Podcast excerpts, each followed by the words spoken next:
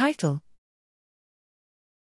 HIV 1 infection of genetically engineered IPSC derived central nervous system and grafted microglia in a humanized mouse model.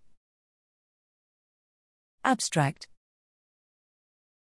The central nervous system, CNS, is a major human immunodeficiency virus type 1 reservoir.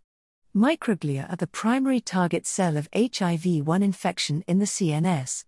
Current models have not allowed the precise molecular pathways of acute and chronic CNS microglial infection to be tested with in vivo genetic methods.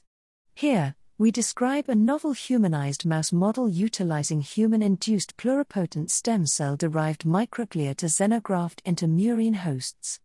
These mice are additionally engrafted with human peripheral blood mononuclear cells that served as a medium to establish a peripheral infection that then spread to the CNS microglia xenograft, modeling a trans blood brain barrier route of acute CNS HIV 1 infection with human target cells.